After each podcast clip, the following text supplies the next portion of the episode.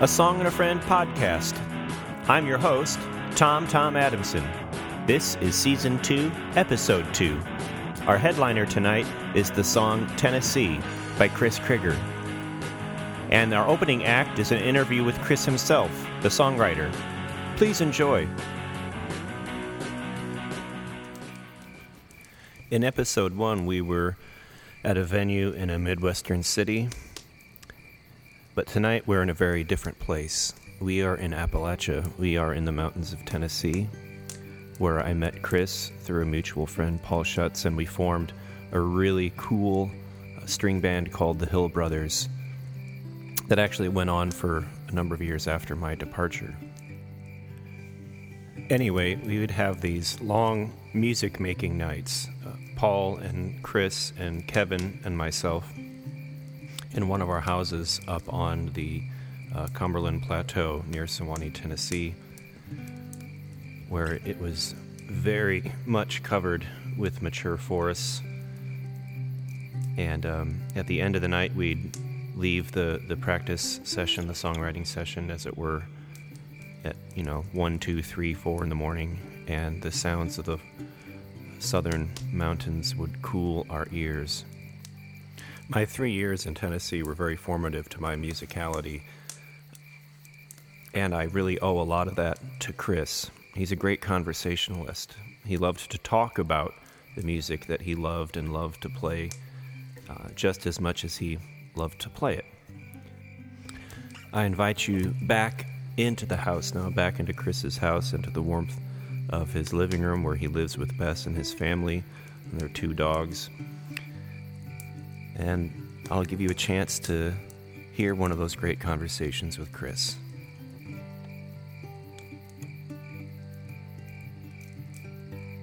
A little bit like Chris Farley. It's a Chris Farley show. It's like, you remember when you were with the Beatles? Yeah, Zach. That captain. That was that was awesome. Say, Chris, you remember that time that your dog barked when we were recording his songs? that was that was awesome. I am in the living room of Chris Crigger uh, with his two dogs, and we just heard the song Tennessee. And when I hear it, I think about um, the heartache of of of growing older and I think about um, how good it is just to listen to a country song and peel back all the layers to find the hidden depths. Because Chris, I think it's Tennessee is a beautiful song in that, uh, like like like all the great country songs, it kind of operates on a situational level, but then it touches on the deeper truths of life. Um, if you just live with it a little bit. And um, I'm curious about uh, why you decided to, to write a song about driving back and forth between Virginia and Tennessee, um, and some of the things where that where that came from for you. Yeah, well, thanks for having me come here. Because, um, uh, yeah, I, I, I, didn't intend really I set out to do much of anything. What about twenty years ago, straight out of college, my my then girlfriend and I moved to Nashville. Mm-hmm. And when we were living there, you know, I couldn't like find a place or figure out what I was doing, just sort of 20 something malaise. Sure, that old story. I was essentially like that blank space at the beginning of a record, right? Had that hiss, nothing. And I couldn't, I thought I was going to maybe write songs or play music or something and none of that materialized. So I found myself missing Virginia. Uh huh. Like a lot. I just missed home you know, it felt kind of homesick here. Um, right. And so the first part of that song is just about the kind of uh, that malaise and just that homesick and kind of being missing my my, my home. And uh, pretty yeah. well, you know, well worn territory there. And I, I, wrote that first verse and the first chorus like at that time, probably 2001, 2002, okay. somewhere in okay. there about the time we were leaving to come back to Virginia to get married and start a life together. Nice. And then you flash forward uh, several years to uh, where now that old girlfriend and I are divorced and we have kids. Sure. And she's moved back to Virginia with them. And you're here in Tennessee. I'm stuck back in Tennessee. Though not Nashville, you're in southern Tennessee. Yes. on the hills and trees, and it's beautiful here, but it's different. Yeah. Uh, the big missing part of that was that, yeah, I, I re- we came back to Tennessee for, for her to go to seminary, which is where obviously Yeah, we met. you and I met. Right.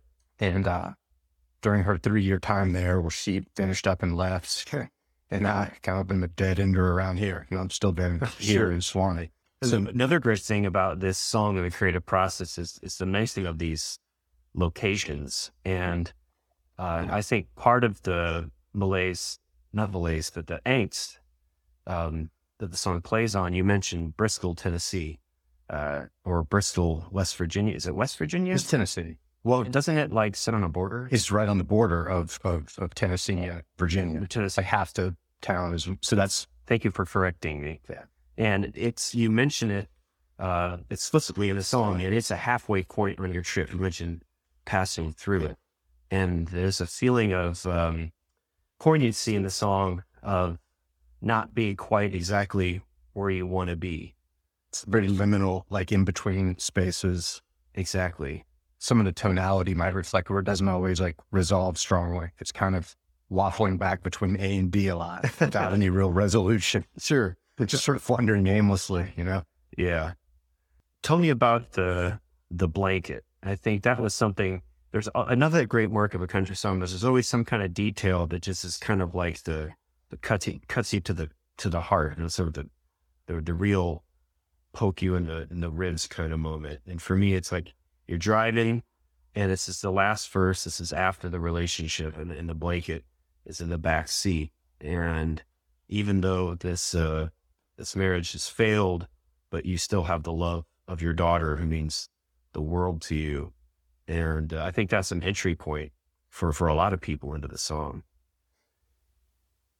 Yeah. Well, think, well, yeah, that, so I wanted to, I mean, I, I wanted to have something that, that, that, that played off the first chorus that took some of mm-hmm. the same Sure. words or the cadence or rhythm, you know? Yeah. So play me a song that's familiar. Turn down the blankets and the sheets and speak softly to me. Yeah, that's obviously That's- coming home. Right. That's like- one blanket. And there's a different one Yeah. later on. That's like coming home, basically almost singing the song, you know, to, to your mom or family or something to turn Sure. on the sheet uh, home, like I'm coming home. Neat. The second, so almost I was thinking about that and wanted to turn those words around and obviously play with that sense of loss of the most brutal and agonizing thing I would do when, when we would meet there and I would drop off my girl and have to know that I wasn't going to see her for Uh huh. maybe three, four weeks, you know, and that's, Right. you know, that, that, that was, that, was- that was rough. And, um, Sure. you know, That's referenced in the line The- about uh, the mark in the kitchen wall yeah. where they're growing. And just, it just happened like, you know, at, first of all, I mean, you know, Lily, my, my daughter, I mean, she just, she leaves everything everywhere. She's a and so she would always leave a, a blanket, a, a, a, Sure. her, her stuffed bunny rabbit, something. Right. Invariably, she would leave something in the car. And so it was like that idea of this little piece of her, this thing sort of still in the back seat, just while I had to turn around and drive back Yeah. while she's going the other way. And there's just, yeah, this little remnant. And, um, and so I just thought that kind of played well off of the, the blanket from the first one. Same Uh-huh. thing about wanting to hear a song that's familiar going home. But when you're kind of leaving what's home to you, a familiar song hurts. Yeah, that's right. Coming home, a, a happy song makes you feel good. Leaving, a happy song makes you sad. Right. And so that's like the turn down the song. It's too familiar. Sure. And I think everybody can can relate to that uh, sometimes. Um, you mentioned that you that that going back to the creative process, the the genesis of the song, so the embryonic stage, um, was when you were quite a bit younger. Um, and I think it's neat how you have uh, kept it alive and it's taken on a life of its own.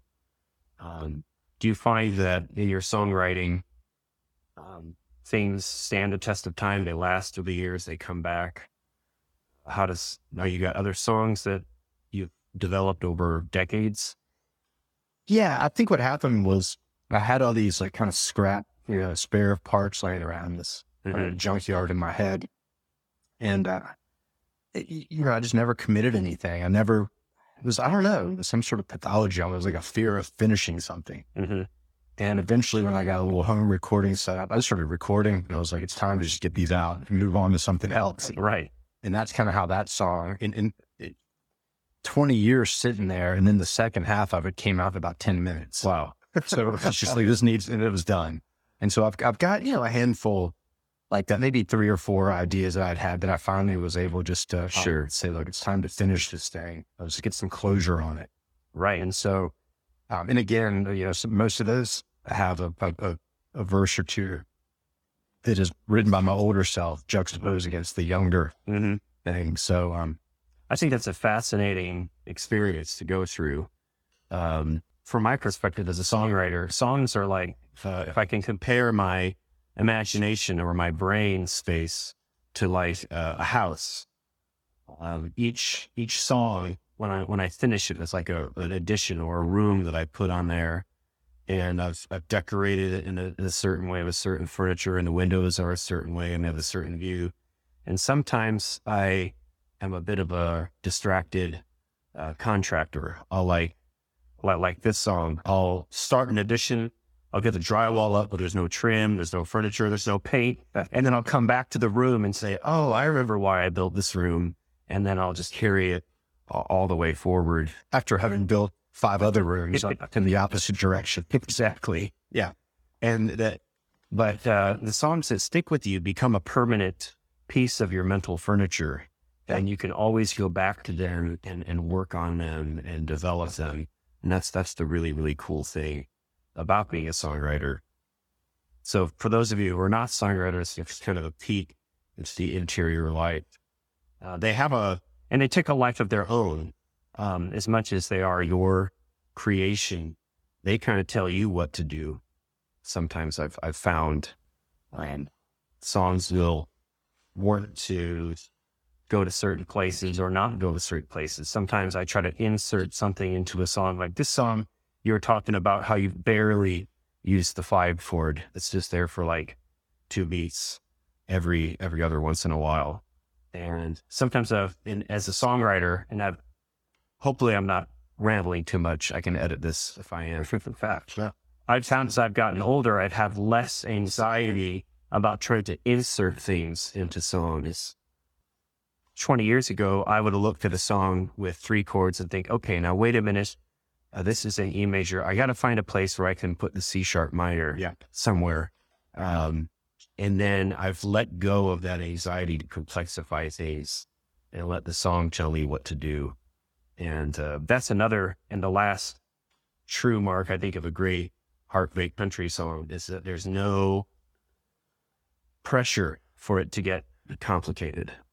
You just you just let the chords roll, and the and the beauty of it is it's in its simplicity.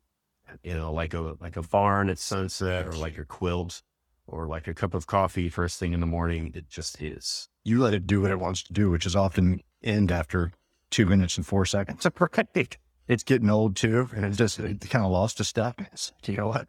I'm good. I'm done. This is what I had to say. I said it. They Sure. And there's something to that. You got to kind of, it sounds kind of corny. I mean, you got to like honor and respect because you're right. It doesn't, I mean, I know you, like, it doesn't seem to always come, comes through you rather than from you. Exactly. So you just got to kind of like listen to that and let it shape itself and not force anything. And that does, I think, take, you know, a little bit of Yeah. wisdom getting older. I'm not going to say wisdom. That implies I have it, but I mean, at least a little bit more patience for not being so, uh, Right. Well, I, I want to revisit your remark of moving through you uh, rather than from you. That's been my experience. The ones that I that I've kept uh, are the ones that have that have come to me and through me in, in the mysterious place they come from. And my friend Josh, who will be in this season, Josh Ayers, is always fond of pointing out to me, inspiration should find you working. So it's no hmm. surprise to me that you were able to finish this song when you were just working on a whole bunch of songs, and that that that inspiration is able to kind of find a place to to rest if you're always playing and always when you're chopping at something. Yeah. exactly exactly. Inspiration should always find you. Where I like that.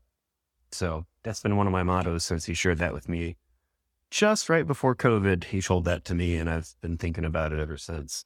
the the ones that, that, that you have that you never talked about the, the ones that you have the pieces of the straps lying around. Uh huh. Do you do you have this written down? Just here, or are they are they in there? And you, It's a, it's in all of the above. Uh, they are both on paper. They are both in like little digital recordings here and there, and they're also um, the bulk of them are just live, rattling around in my brain, taking its space. I live in my head most of the time. Yeah. Um, I wish I could remember this guy's name, the speaker I heard speak once about the spiritual life says, I've got a big reading room in my brain. My brain is like a house. I have this massive library and I, I spend most of my time in my upstairs room, you know, reading and pondering. So if you come to my house, meaning you say hello to me, it's going to take me a while to get from upstairs down to the front door. if he even hears the knock. Exactly. Yeah. And I'm like, you know, game recognizes game. That's me. Yeah. And I'm always thinking about my music and how I can make it better. Sometimes to the point of frustration to the people around me. Yeah. Um, but for some reason, God in his infinite wisdom has asked me to be this way. And I've often found that, um, the music life is the gateway for me to have the most meaningful interactions, um, and friendships and, um, things with people that, uh, don't happen if I try it some other way. Like if I try to have a straight job or, um, you know, try to make it about economics or business or uh, volunteerism or something, all of that just kind of burns me out. Yeah. But, you know, music people are my tribe and, um, I've been asked to, to be one of them, however big or small. Um, I don't have to be famous, but it's, it's what I do. Yeah. So hopefully if you, dear listener, are one of those people, uh, my heart goes out to you.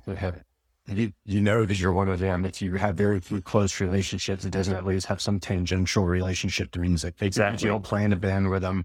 You Right. sat around and, and ad nauseum just listening to records together. Right.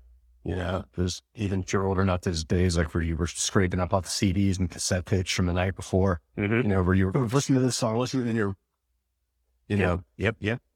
taking turns playing a song for the other one. That's, yeah, that's like our, that's our draw Yes. or whatever normal people do. and you do live across the street from a golf course, though I, I can't uh, say as I know you to even own a, a set of clubs. So So nothing, nothing good would happen if I went out there. Sure. Well, Chris, I want to thank you for this conversation and a, a chance to let me sit in and, and play with you. If you happen to live in South Central Tennessee, you can see Chris out playing live from time to time. And I do hope that uh, at some future point, you'll be able to find uh, his recordings out there to the great wide web. But uh, don't know when that'll be, but hopefully one sometime soon. Yeah. Well, well, thank you, Tom. Good, good talking with you. Yes, sir. Let's Thank turn you this so off and talk some more. Right. And I want to invite you to help make a Song and a Friend podcast a reality with your financial support. Leave us a one time tip through Venmo or make an ongoing pledge through Patreon. You can find links through the show notes or through my website, tomadamsonmusic.com. Well, what do you say, everybody? Looks like our little time of talking has come to a bit of an end, and the guitars are propped up over against the chairs and the couches. Chris and I are going to play Tennessee for you. I'm playing rhythm guitar and singing backup. Please enjoy.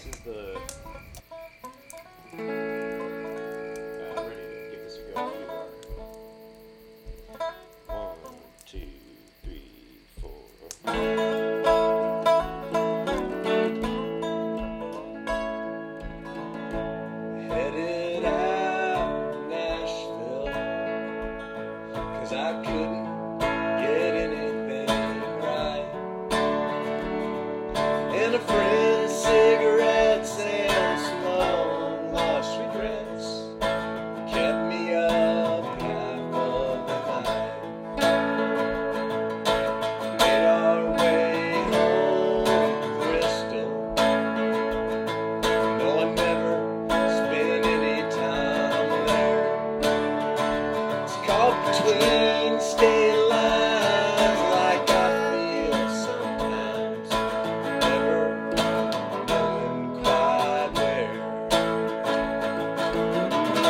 Amen.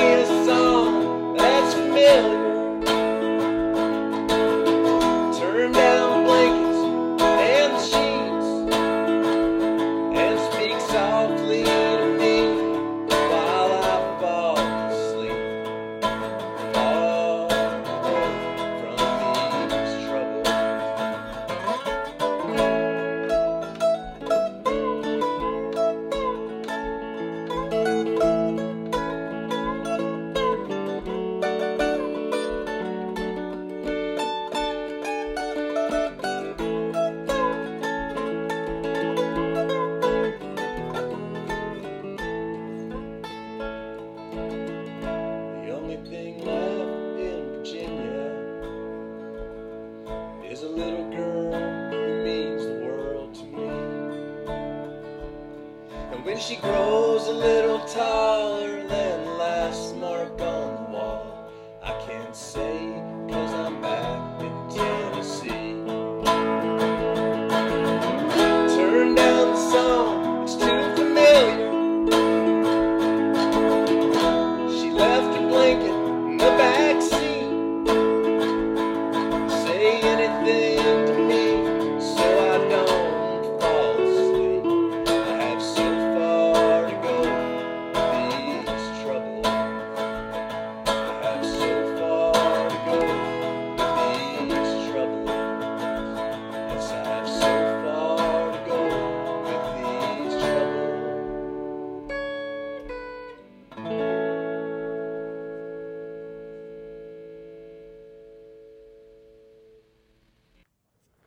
Thanks, Chris, and thank you for listening.